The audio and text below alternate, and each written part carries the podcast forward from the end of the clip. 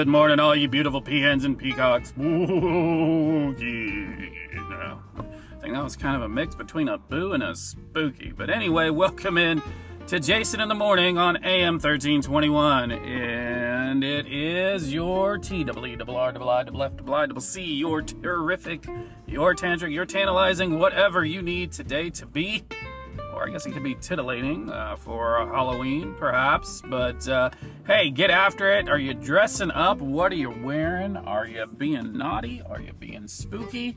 Or are you just going to work? What are you doing today? All right, let us know. Reach out. All right, we'll get going with some stories on your Tuesday uh, today. Some that are just a little bit of tragedy, um, but lessons learned, I think, will be coming up. Uh, and then some ambitiousness out of the U.S. president, uh, and then some confusion uh, as well as we figure out what in the world is going on in space. Space, space, space, space, space. All right, coming up, here we go. Webster's Wheel, get us kicked off.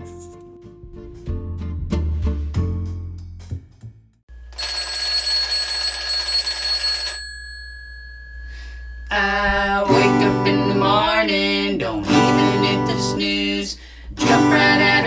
to get that 15 minute news. It's Jason in the morning, it's Jason in the morning. AM 1321, it's the best news happening now. It's Jason in the morning, it's Jason in the morning. All you beans and peacocks, it's time to gather around. It's Jason in the morning.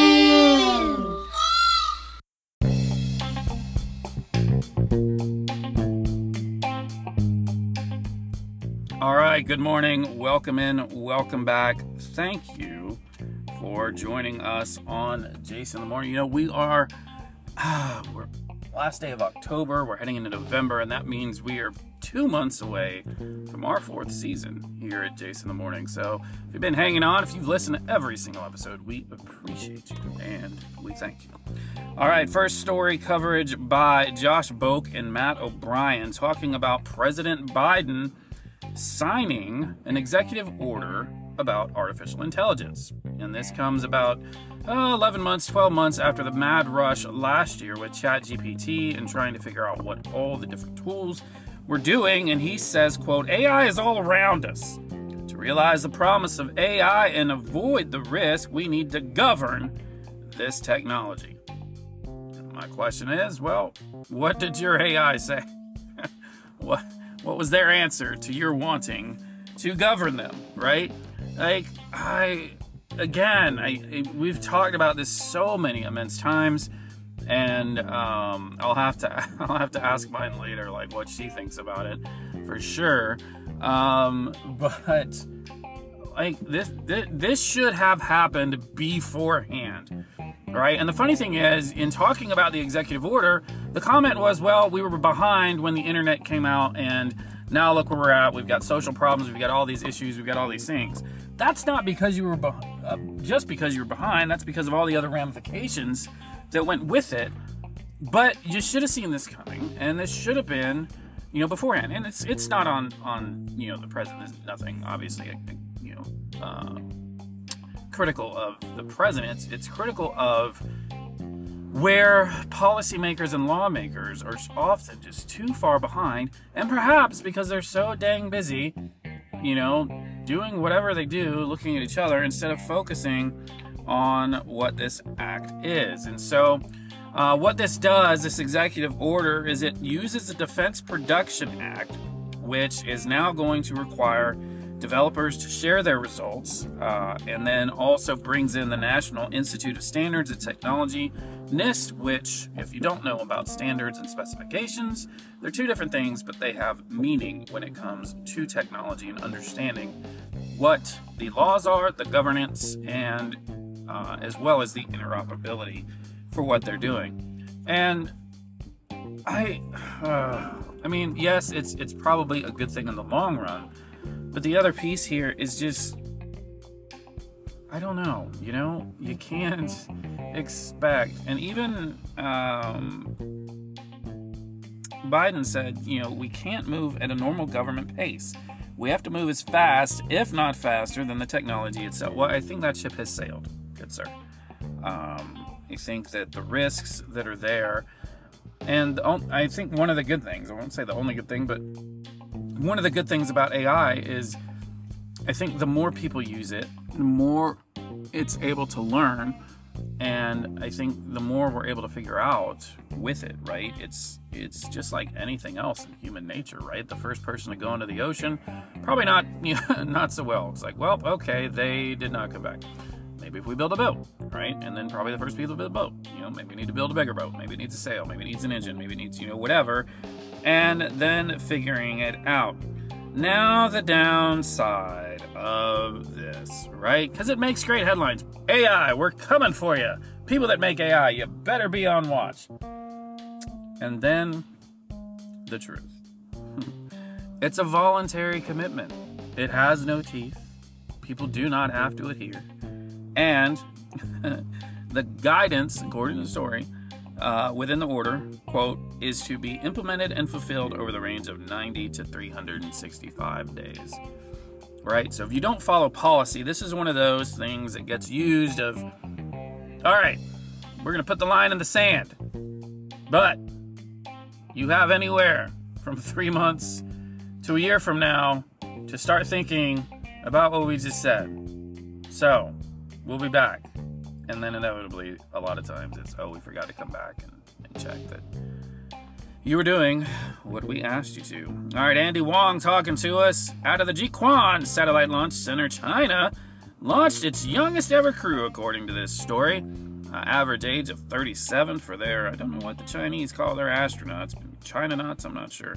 But according to China Manned Space Agency, so they were 37, or excuse me, 38. According to the story, uh, they are heading out to the space station but this is part of conducting experiments, uh, both in medicine, technology, getting people up there, uh, monitoring the different technologies and different pieces. Uh, and, you know, of course, this is not the International Space Station because they were not allowed to play in that sandbox anymore. But this is part of China's effort to put men on the moon by 2030. That's right. 2030, they want to put people on the moon because they say that um, there's a space race, right? So I don't know if I'm the only one that knows this, but according to NASA, the U.S. put people on the moon in July of 1969, right? And this is just one. Look, I'm not a conspiracist. We've talked about this before. However, comma. if uh, if we sent people there before, it shouldn't be that hard to put them back, right? Especially with 1960s technology, uh, you would think this shouldn't be a hard thing to do. So the question one is, why is there a space race with China to get to the moon? What do these folks know that we don't?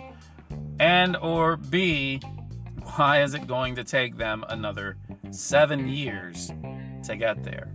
Right? I mean, mm. I I've seen Space Force, right? On Netflix. Actually, I didn't see season two, but I imagine it's just as easy as season one. All right, we've been at it on the side A for six and a half minutes. We'll be right back after this break.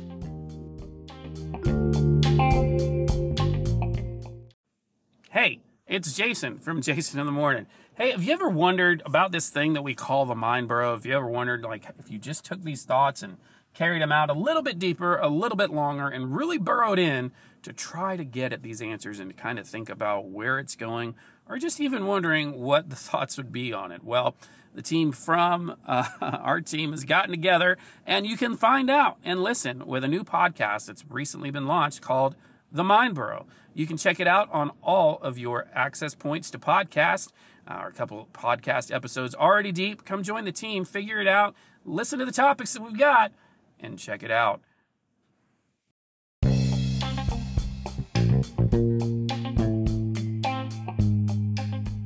All right, welcome back to the B side. Thanks for hanging with us. I mean, come on, right?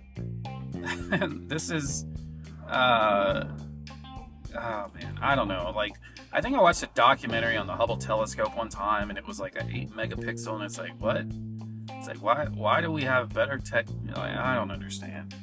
Um, but you know, it is what it is. It's hard to get up in space and do all these things, right? But I, my peeps.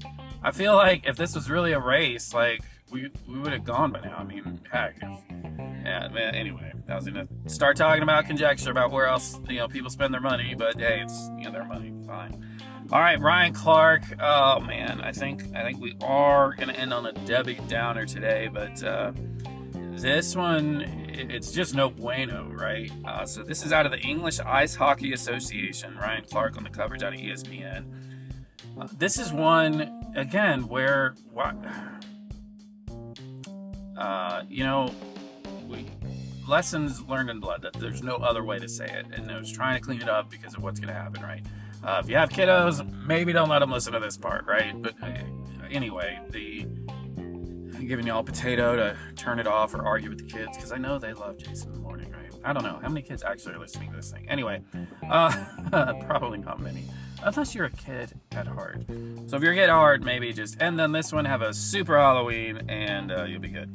Anyway, so on this one, out of the English Ice Hockey Association, uh, a player, Adam Johnson, this was in a game on Saturday, uh, took a skate blade across the throat, and yes, as you can imagine, perished um, uh, there on the ice. So uh, the game was stopped. Uh, they had to put screens up, as you can imagine, uh, which has become a thing in sports since um, I think really from the thought of the aftermath of uh, Dale Earnhardt, but also a couple other players, and then um, gosh, Ryan Newman, I think in NASCAR was another one uh, where they weren't sure if he was alive or not. So I guess uh, this has become pretty popular. To put screens up uh, to you know prevent the masses from seeing. Uh, the tragic events, and, and I, I, can't imagine this one was hidden because I'm sure that there's blood on the ice. But the the piece here is on Monday, the EIHA said, "Oh, right, well, we'll we'll work to follow rules of the International Ice Hockey Federation. We'll work to follow like all these other safety rules with mouth guards and face masks and eye protection shields and yes, uh, throat uh, throat guards. Like, uh, you know, this." This one's hard because yes, you know, you get the old school players of like, I'm tough, I don't need these things, but I, I look at it, especially in professional athletes, right? You, you should look at them the same way as you look at, at your kids that would be playing, right? It's like, well, this thing's uncomfortable. It's like, oh, I don't care. I'm not, you know, letting you, you know, take a chance of that happening. Uh, I have been witness, as, as uh, you know, probably many who uh, have been around the ice rinks, right? Uh, where there's been near misses or accidents. Um, had one take one to the clavicle, missing, you know, the throat uh, by not much, right? And so uh, you, you have to weigh those things. But at a professional level, I would think, like, hey, no, you are a piece of gear. I have invested in you, and, and I need you uh, to stick around and do the thing. Uh, so definitely tragic for the family, tragic for all involved, the teams, and, and I think it was 8,000 in attendance uh, as well for that match. All right, Rangers three to one. Corey Seager probably working his way towards another World Series MVP. He saved the Rangers in game two with a bottom of the ninth two run homer to tie that game to send it into extras, which they won in the 11th. And then Seager, again, two run homer to put the Rangers up 3 1, which was the final. They are now up 2 1 in that series. All right, in soccer, el fútbol, Lionel Messi wins his eighth, eighth Ballon d'Or, uh, his eighth golden uh, ball uh, to the best scorer. Uh, and so that's his eighth in, a, in a, uh, extending his the record-breaking streak. Talking all over myself there. Uh, so, yeah, congrats to him. Obviously, coming off of winning the World Cup as well. Uh, so, that has been exciting. All right, uh, let's see. You had some playoff action. Orlando surprising Nashville 1 0. Seattle over Dallas 2 0. Villarreal over Granada 3 2. Bruins, Kraken, Ducks, Red Wings, Rangers, Stars, Coyotes, Golden Knights, all winners on the ice. Your late scores from the EPL Everton over West Ham, Aston Villa over Brighton Fulham, with a draw one apiece, Liverpool over Nottingham Forest. Uh, basketball is in full swing uh, for you there. And uh, that's what we've got for you today. So, as always, we are brought to you by Linda's Library for Socialites and Savages, Julius, Prudent Produce, Heathcliff's, Captivating Logic, Montauk's Fire Services, Jack and Ralph's Expedition.